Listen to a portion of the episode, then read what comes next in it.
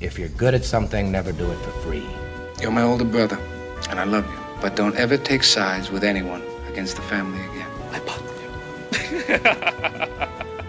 Hello and welcome to another episode of the Podfellas Entertainment Podcast, where it's just two friends talking about their love of film and television.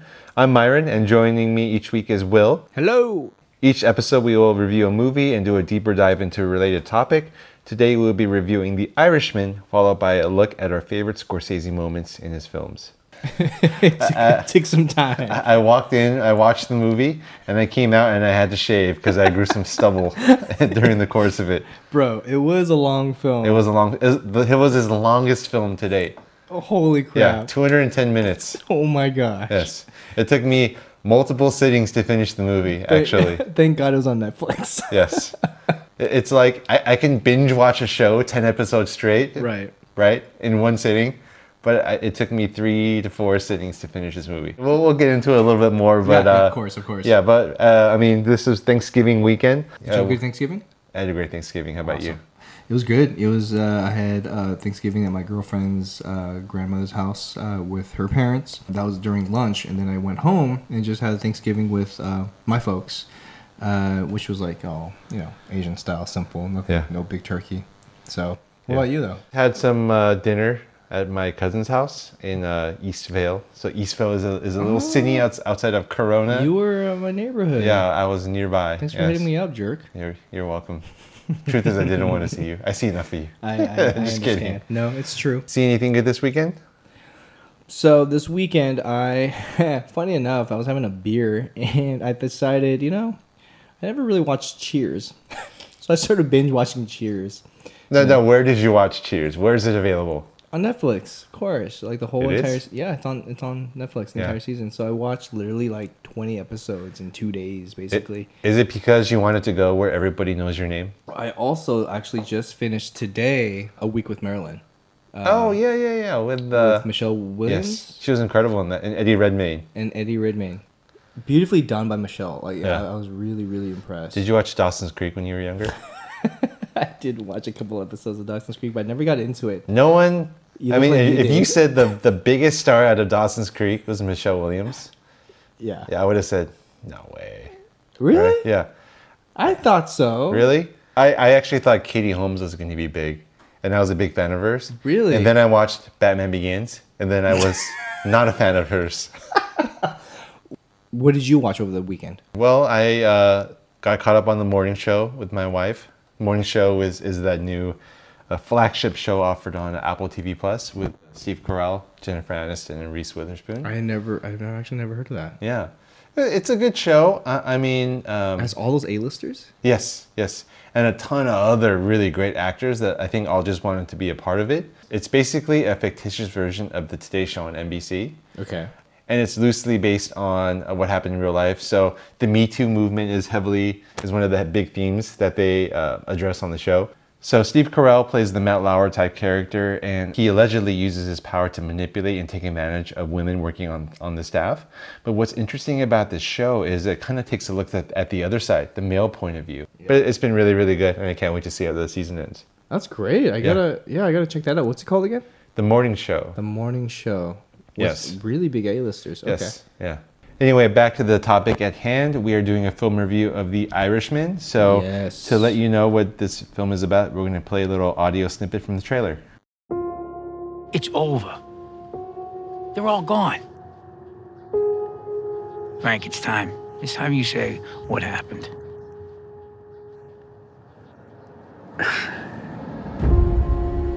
Frank, I want you to meet my cousin, Russell Bufalino.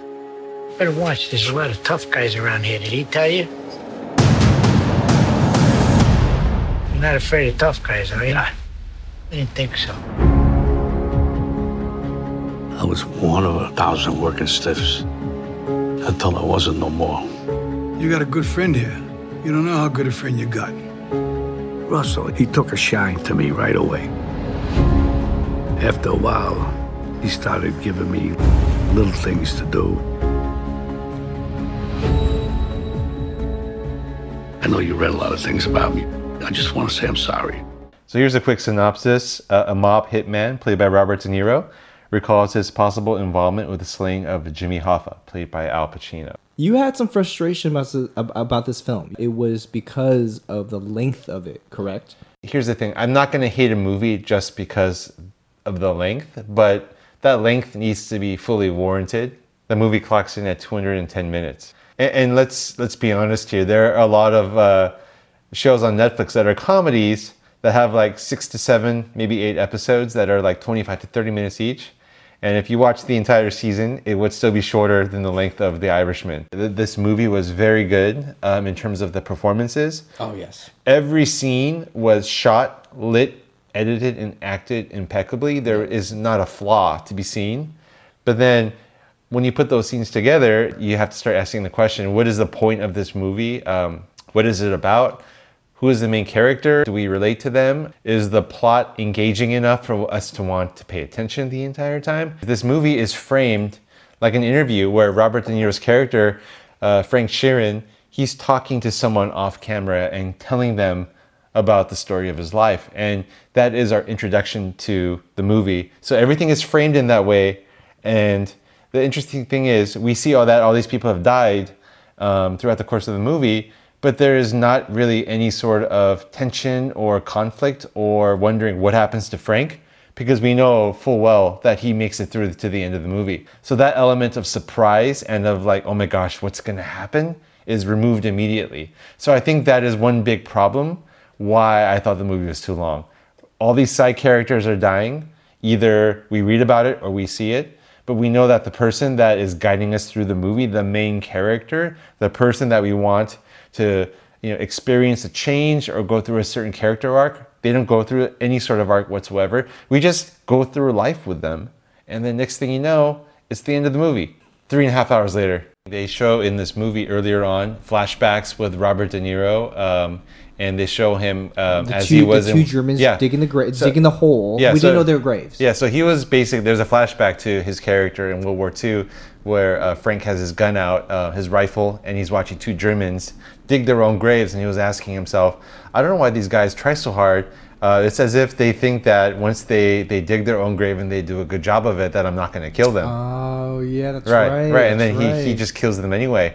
And it seems like what, what they're getting at is this guy went to war and he never really came back because he was a man who learned to follow orders um, and learned to do it in such a violent way. It's almost as if his conscience was gone and he left it in the war. And when he came back, uh, all he was doing is looking for a reason to exist, and that reason was to follow orders given to him. And in that sense, his relevancy came from being given a job or a task and then following through. We see that quite a bit with Joe Pesci's character, where he would be like, There is this place out of state here. Now, this person does this thing illegally. I just want you to go and shake stuff up a little bit, you know? And so he would go do that, and that was his job. He just wanted to have orders to follow, whatever that was. So at the end, when he seems very unrepentant, it seems very much to me as if he thinks he didn't do anything wrong because he was just following orders. And that's the thing that he was trained to do since the war. So, in that sense, I, I feel like Frank Sheeran never really forgot how to be a soldier. His relationship with Jimmy Hoffa, like, it was so close. But was it close?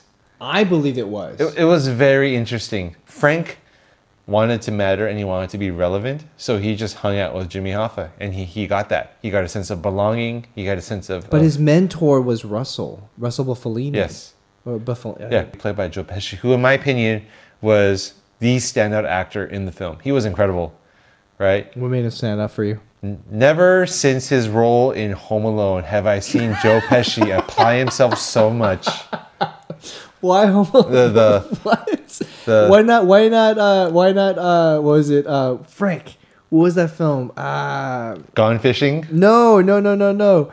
Uh, uh, my cousin Vinny. Oh, the two Utes. By the way, yeah, the, the I love that movie. A very love underrated My movie. My cousin Vinny. Uh, And not to mention Lethal Weapon. Leo gets. You remember that? Whatever Leo wants, Leo gets. I'm sorry. I'm not. I'm not as old as you.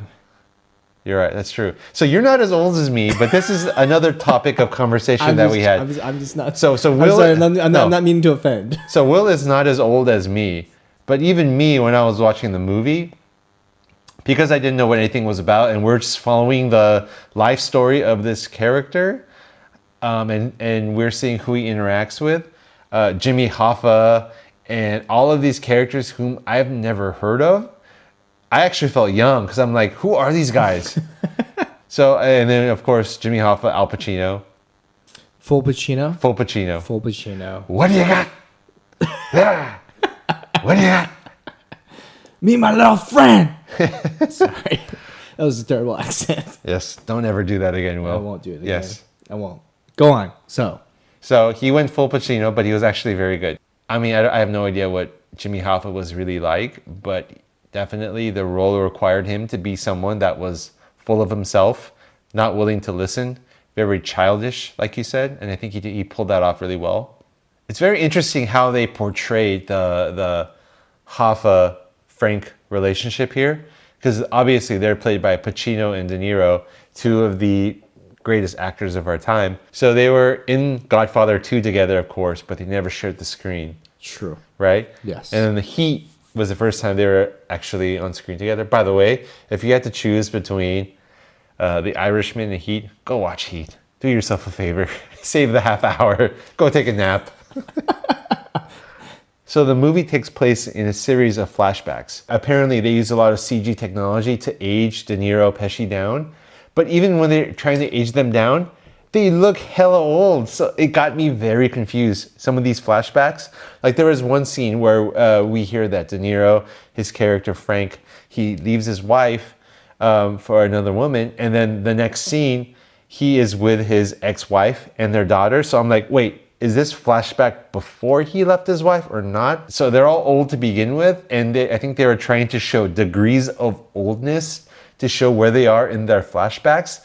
But it became very, very confusing for me because everyone's just old, period. They should call this movie Old Fellas. And then, you know, I think one of the big things is, of course, Goodfellas, one of his best films.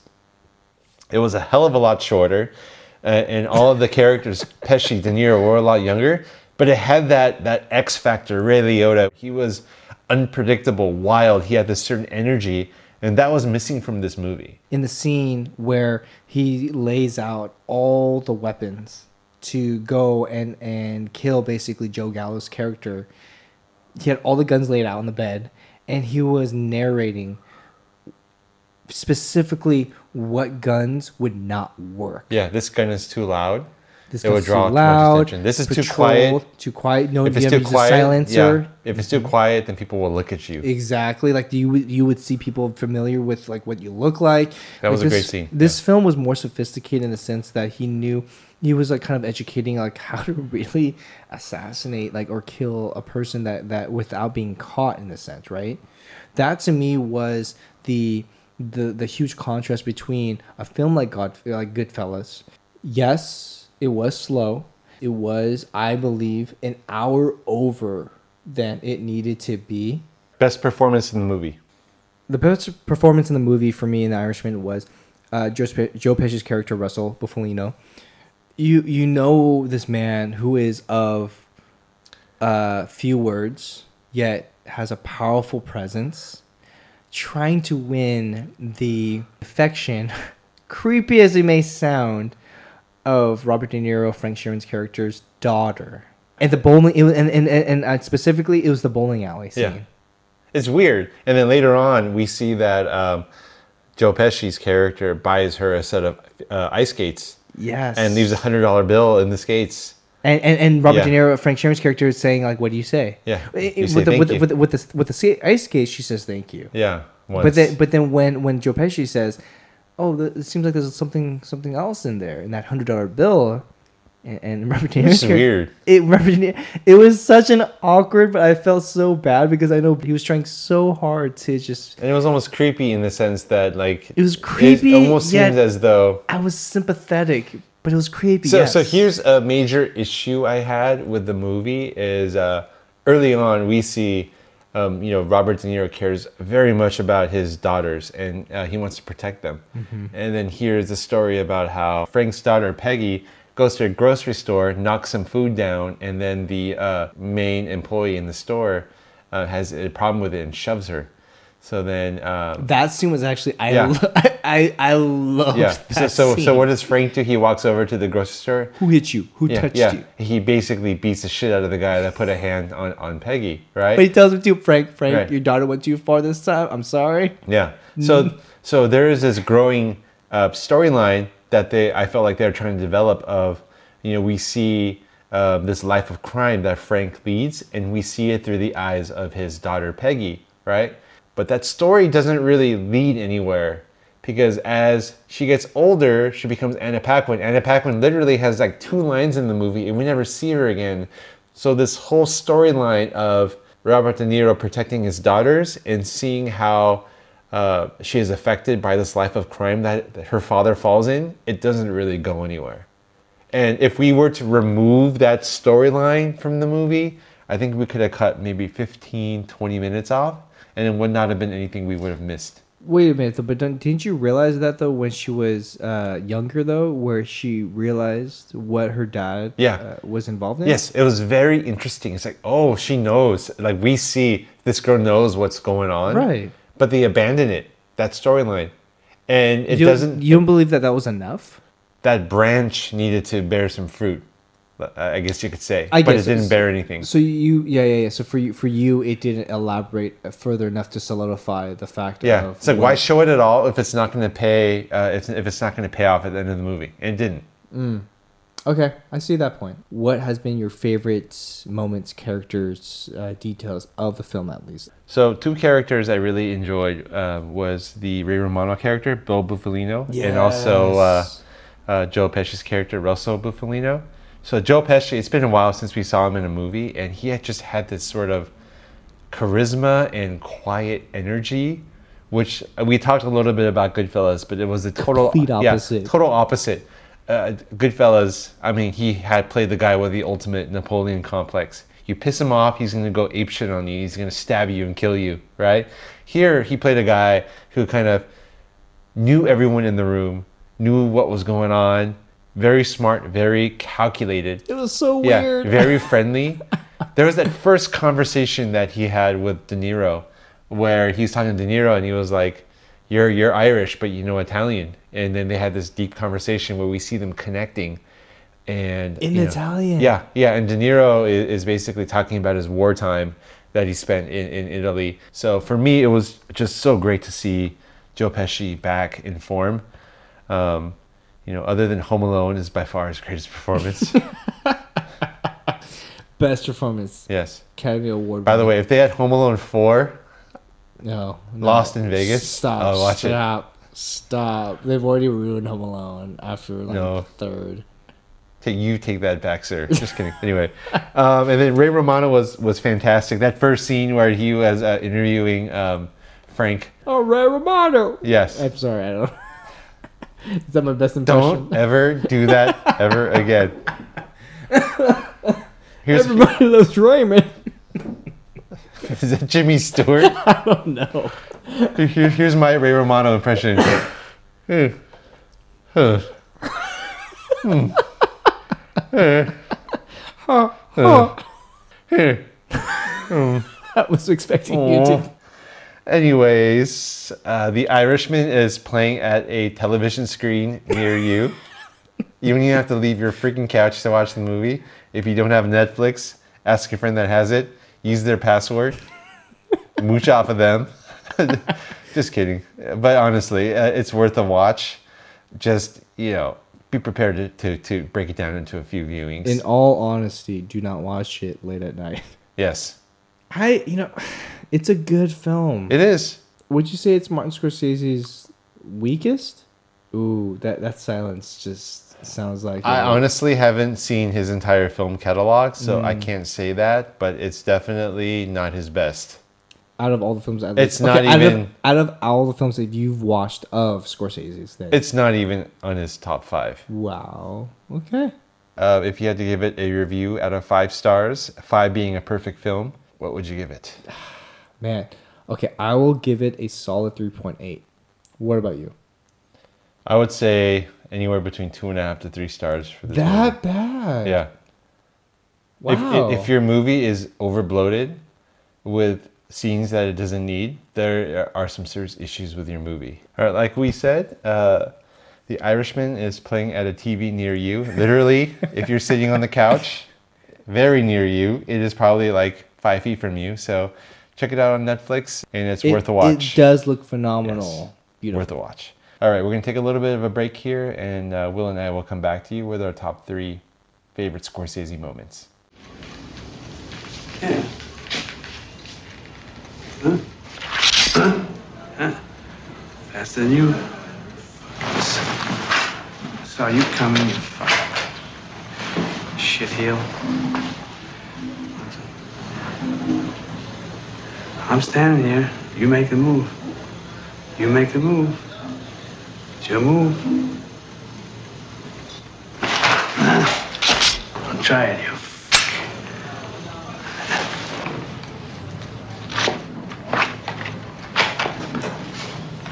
You talking to me? You talking to me? You talking to me? Well, then who the hell else are you talking? You talking to me?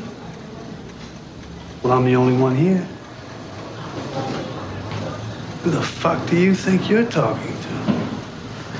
Oh, yeah? Huh? Okay. Huh?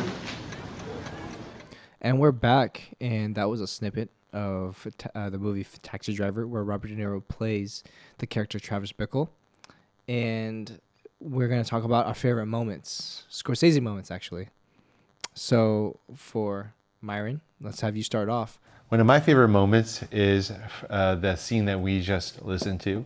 That scene where uh, Robert De Niro is holding a gun, looking at the mirror as Travis Bickle. Apparently, in the script, uh, Robert De Niro is just holding his gun and looking at the mirror and kind of feeling this newfound power. But you know, Martin Scorsese thought we need something a little more.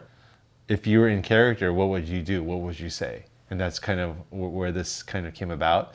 And to me, this is the perfect example of collaboration between an actor and a director, where a director understands the scene, the actor understands the character, and they both realize this scene is good, but it needs something else to get from point A to point B. And this is just the ultimate example of that. So, what is one of your favorite Scorsese moments? So my favorite Scorsese moments, uh, one of them, which was uh, held in Hugo, the film, was the one take shots, the long takes that he does to really keep the momentum going, to continuously not break away, where you follow Hugo in the clock tower as he goes through the long slides. Like you basically are going in his world and experiencing where he lives, his atmosphere, the environment that he's going through.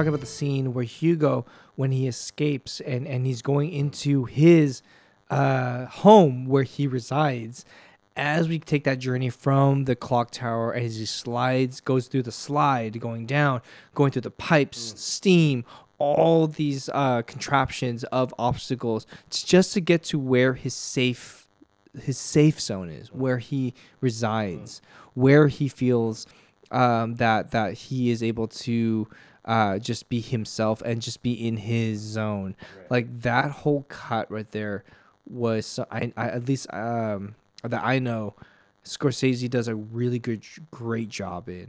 I'm a fan of long takes. I mean, one other example like off off beat of of Martin Scorsese, but like Children of Men, just not breaking away from the momentum that's carrying the the, the whole scene itself and to to continuously being um, immersed and involved of what's going on. I mean, it's it's a it's honestly a kind of a classic Hollywood take in a sense where they used to you know not have so much cuts and it was just really focused on the whole scenario of um, really letting the entire scene carry itself in that one take. Uh, so for me, like Hugo, like his Steadicam shots, that that was really really um, awesome. And of course, there's that end scene where uh, you know everything has been resolved and all the characters have come together. And I think you sent me a link where they showed the making of the shot, where it's a combination of green screen, Exactly. live sets, live people, uh, and it's another long continuous shot at the end it, with uh, Sacha Baron Cohen, uh, Emily Mortimer. Um, I have a huge appreciation when it comes to those that kind of blocking because it's very hard to accomplish for it's sure. so technical.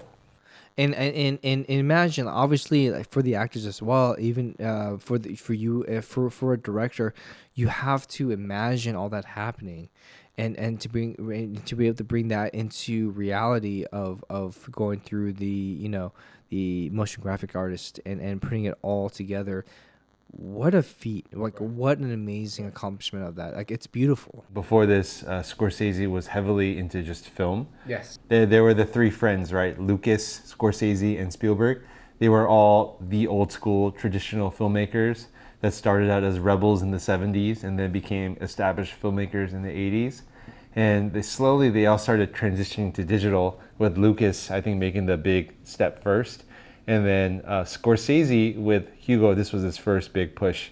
And you know, if you watch the making of, he shot the, the movie with Arri Alexas, two of them, in order to shoot the, the film in 3D. He embraced green screen, and this is the really the first time where I feel like he uh, was doing something along those lines. It's funny is uh, as much as Spielberg has been known for his progressiveness in terms of how he shoots, he does shoot quite a bit with CG and green screen, but he's yet to get away from film. which will lead into my second favorite uh, Scorsese moment that will relate to Lucas and Spielberg. But but first of all, let's go let's go to your second though.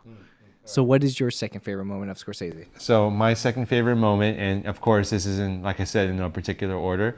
There is a chase scene in The Departed, which I thought was shot and edited impeccably. When I was your age, they would say we could become cops or criminals. What I'm saying is this. When you're facing a loaded gun, what's the difference? So anyway, let's set up the scene here. Uh, Jack Nicholson is in an adult uh, theater in Boston with Matt Damon, and they're talking. And uh, if you don't know what's happening, um, the mafia knows that there is a mole um, from the police within the mob, and then the mob also has a mole within the police. Those moles are played respectively by Matt Damon and Leonardo DiCaprio, So and good. so good. And they're trying to find out who the other mole is first. Damon is here talking to Nicholson, saying, "You gotta trust me. Let me find out. Let me figure this out my way." And DiCaprio, who is the police officer, sitting in the back watching this whole thing, he gets a text message saying, "ID the guy. Arrest him if you can." And then there is this elaborate chase that happens, and they go through Chinatown, and they don't see each other's faces this this entire time. Yet they're chasing one another. Damon knows that he's being followed. DiCaprio's trying to hide, and how the, the blocking was was set, and how the editing um, accomplished what the director wanted was just stellar.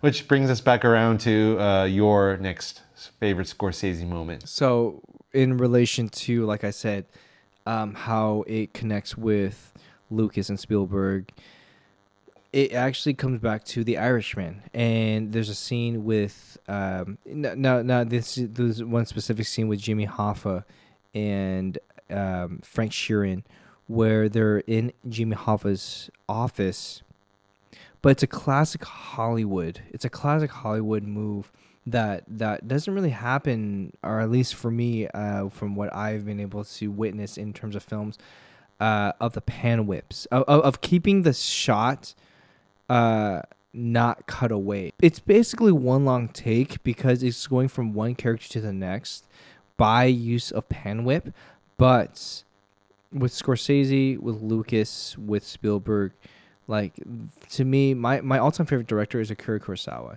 and he was the master of setting up a scene without any cutaways to really geometrically um, shape a scene to have the camera move uh, and have the actors basically keep the momentum going.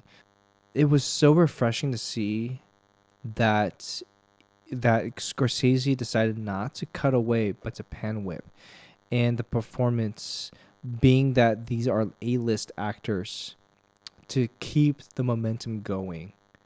Like for me, I I think that that's is a bit of a lost art and that needs to be revitalized. It needs to be resurrected because cuts it's it's so apparent. It, it's like it, it's it's so jarring at times when you have so many cuts going in between back and forth.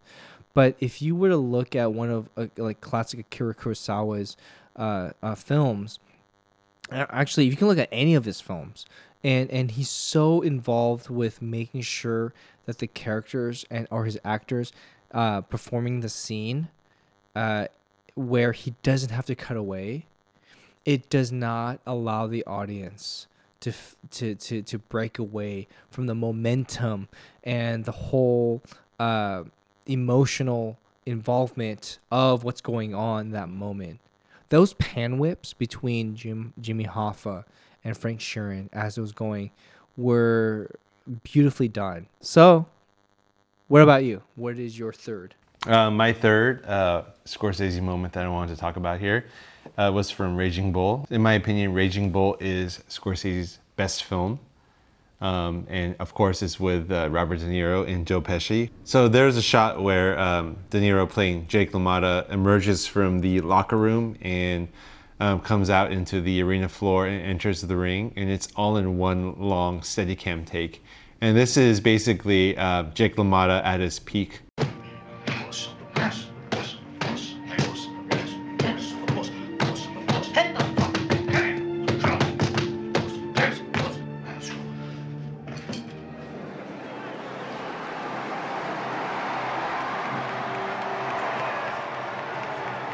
The reason why Raging Bull works so well is we see this character at his best and at his worst. This was back early on um, in the 80s where Steadicam was just starting to get used a lot. It was first used in Rocky and a few other films, and I think it was starting to really reach its uh, maturity in the early 80s you know, there wasn't a lot of editing here like the uh, Departed Chasing, but I felt like it accomplished quite a bit in the scope of the film. And Steadicam, of course, is something that Scorsese uses quite a bit in his movies. The breathing room as the Steadicam then transitions because it was a pretty medium close-up shot of De Niro's face Mhm, with Joe in the Pesci. locker room, right. As it transition to where we go from the front of De Niro's uh, face to his back Mhm. towards the ring. Yeah. The Steadicam then slowly like paces and allows De Niro to go further Yeah. and further as the The scene crowd breathes a little bit as we start to become aware of the surroundings. the immensity of the crowd Yes. cheering. Yeah. And I thought, what, what a brilliant, what a brilliant take. Yeah. What an amazing take right yeah, there. yeah. So uh, Steadicam, of course, I think is going to come up again in your next film. It is, and that comes to the Goodfellas scene where Ray, Ray the Liotta, Goodfellas scene. the iconic Goodfellas scene where Ray Liotta goes into, uh, I believe, the jazz club, uh, and With Lorraine was- Bracco, yes. yes, it, she, he was leading Lorraine Bracco into that scene, The backdoor entrance. the backdoor New York entrance where he just goes into the jazz club and what amazing long take. I, I don't know what it is about long takes. I love Steadicam long takes Yeah. with especially with that with the narration, but the pace of Yeah. it to have enough time to explain each character Right. and not cutting Yeah. away. Thank you, sir. All right, see you later. Thanks. What are you doing? You leaving your car? Watch the car for me. It's easier than leaving it out of the garage and waiting. It's a lot quicker that way. You know what I mean? Huh?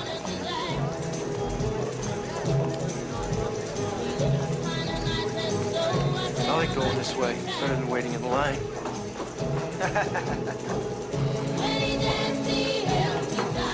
How you doing? Good, good. What's up? Here you go.